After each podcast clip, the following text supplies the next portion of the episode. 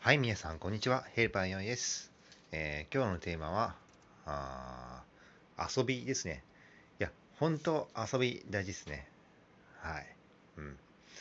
あのー、ね結構私不器用だね。一つのことに集中しちゃうってことが多くて、あのー、バランス、遊びと仕事、プライベートのバランスっていうのはあまりね、えー、取りづらい人物なんですけどね。まあ、そこを意識してね、あのーえー、スケジュールを組んで、スケジュールの中に遊びいただきを組んで、あの、やるようにしますね。うん。